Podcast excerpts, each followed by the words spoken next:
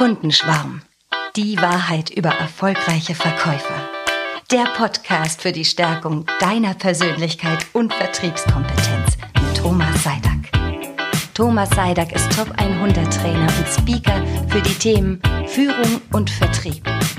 Sammle nützliche und motivierende Impulse für deinen Alltag und bleib so, wie du sein kannst. Und hier ist Thomas Seidak. Ja, einen wunderschönen guten Tag und herzlich willkommen bei einer neuen Folge vom Kundenschwarm Podcast. Mein Name ist Thomas Seidak und heute geht es in dieser Folge, wie soll es auch anders sein, Weihnachten steht vor der Tür. Ja, ein bisschen um das Thema Weihnachten und auch um das Thema Schenken. Und parallel schwingt natürlich die Frage mit, was hat das alles mit dem Kundenschwarm Gedanken zu tun? Heute geht es also kurz gesagt um den Sinn des Gebens.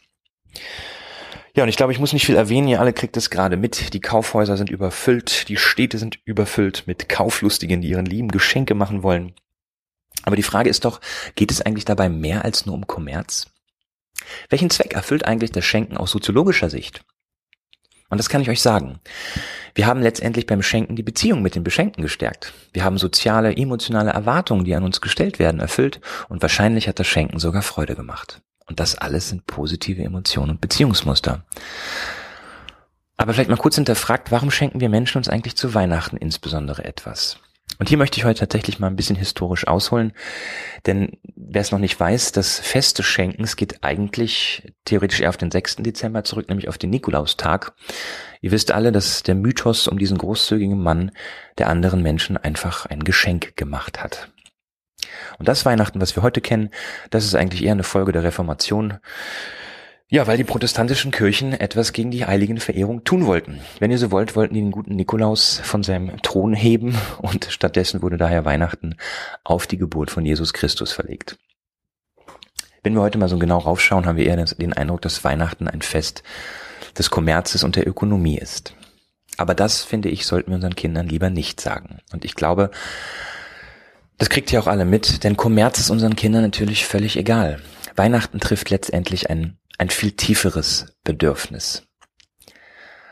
Und aus soziologischer Sicht könnte man natürlich auch sagen, ich meine, vom guten Darwin haben wir ganz andere Dinge äh, zunächst einmal zumindest gehört. Ja, wir kennen Survival of the Fittest, ja, das Leben ist ein Konkurrenzkampf. Aber das stimmt nicht ganz, denn auch Darwin wusste schon, dass wir Menschen äh, sehr kooperativ sind und dass wir gegenseitig für etwas füreinander tun. Und das hat man in den letzten zehn Jahren auch ziemlich, nicht in den letzten zehn Jahren, letzten Dekaden, sorry, auch ziemlich genau untersucht und eben festgestellt, wir alle haben letztendlich eine ziemlich starke angeborene Neigung zum Freundlichsein, zum Großzügigsein. Und das hat schlichtweg soziologisch damit zu tun, dass das Schicksal des einzelnen Menschen stark mit der Gruppe, in der er zusammenlebt, zusammenhängt. Man könnte also sagen, Gruppen, in denen sich die Mitglieder großzügig zueinander verhalten, hatten mehr Überlebenschancen. Genau das lehrt uns die Evolutionsbiologie. Aber verfolgt das Schenken dann nicht immer irgendwo auch egoistische Motive? Will man nicht irgendwie auch beschenkt werden, wenn man schenkt? Und ich glaube nein. Und ich meine, ihr kennt das, ja, ihr geht in ein super Restaurant, vielleicht seid ihr sogar wie ich auf Geschäftsreise in einer anderen Stadt. Und ihr geht theoretisch ja noch nicht mal in dieses Restaurant hin. Und trotzdem, wenn wir zufrieden sind, geben wir ein Trinkgeld. Und das ist doch der Punkt. Es hat einfach was damit zu tun, dass wir den anderen auch eine Freude machen wollen, ohne unbedingt Gegenleistung. Ja, unabhängig mal davon, dass natürlich der Effekt meistens eintritt, wenn wir eben zufrieden sind und glücklich, weil uns jemand was gegeben hat, das dann eben auch zurückgeben. Aber wir tun es letztendlich einfach nur aus einem, ja, aus dem Wunsch heraus, dem anderen eben was Gutes zu tun. Und das ist, finde ich, ein sehr, sehr wichtiger Punkt, den wir genauso gut eben auch beim Kundenschwarmgedanken reinbeziehen sollen. Ich hoffe und ich empfehle auch jeden Verkäufer da draußen eben mehr als nur einen materialistischen Austausch oder einen Austausch von Geld und Gütern und Dienstleistungen im Verkaufsprozess zu sehen, weil derjenige, der erfolgreich im Verkauf sein möchte, der sollte quasi auch immer etwas schenken. Deshalb empfehle ich auch immer beim Schenken zumindest dem Beschenkten, auch mal immer genauer aufs Motiv des Schenkenden zu schauen. Und genau die gleiche Frage können wir uns auch im Verkauf stellen. Mit welchem, Ver äh, sorry, mit welchem Motiv ist der Verkäufer beim Kunden angetreten? Und darum geht's ja eben auch beim Kundenschwarmeffekt. Es geht nicht nur um den Abschluss. Ja, es geht nicht darum, sein Produkt zu verkaufen, eine Umsatzzahl dahinter zu schreiben, Häkchen dran zu machen oder seine Dienstleistung zu vertickern. Nein, es geht um mehr. Der Kundenschwarm-Effekt, und das habt ihr hoffentlich in den anderen Folgen auch mitbekommen, geht eben darüber hinaus. Es geht um die Frage, was neben dem rein materiellen Austausch können wir für unsere Kunden tun, was einen freiwilligen Mehrwert darstellt. Und zwar aus freien Stücken heraus.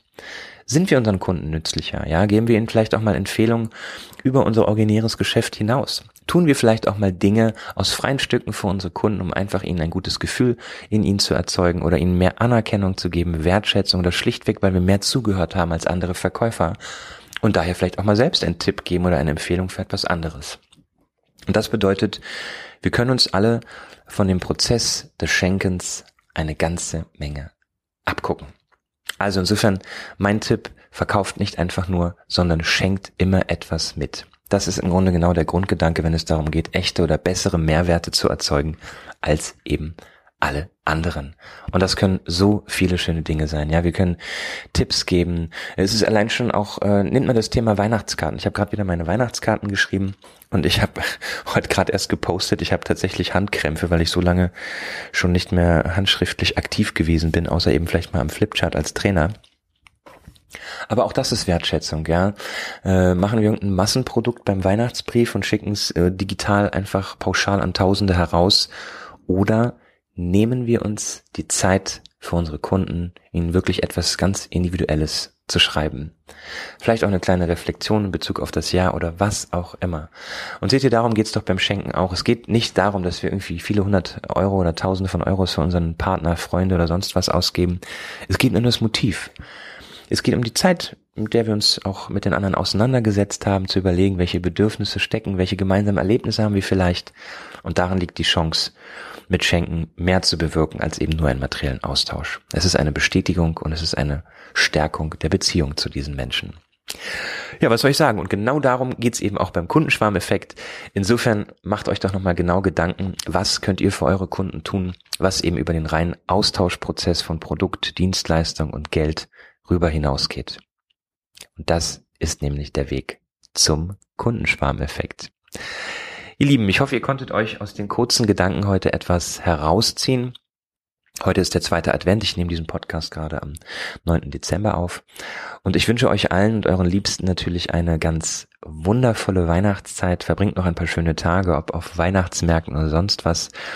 Macht euch nicht zu viel Stress beim Einkaufen. Nehmt euch lieber die Zeit, mal zu überlegen, wie ihr euren Mitmenschen tatsächlich eine Freude macht, die vielleicht über das rein materielle hinausgehen und eben natürlich auch für eure Kunden. Ich bedanke mich bei euch allen, dass ihr dieses Jahr ist mein Podcast ja erst gestartet, mir eure Zeit geschenkt habt. Ich hoffe, der ein oder andere Impuls war auch ein Geschenk für euch.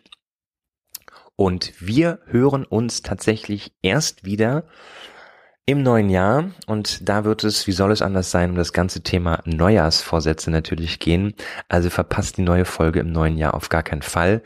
Ich verabschiede mich schon mal. Ich werde nämlich nach Weihnachten mit meiner Familie mich noch verabschieden nach Fuerteventura. Und wie gesagt, dann gibt's den neuen Podcast im neuen Jahr. Und vergesst nicht, und das gilt natürlich auch fürs neue Jahr, bleibt so, wie ihr sein könnt. Vielen Dank und schöne Weihnachten. Euer Thomas Seidak. Ciao, ciao. Das war der Podcast Kundenschwarm. Die Wahrheit über erfolgreiche Verkäufer. Nächste Woche wieder mit frischen Impulsen zu Führung und Vertrieb.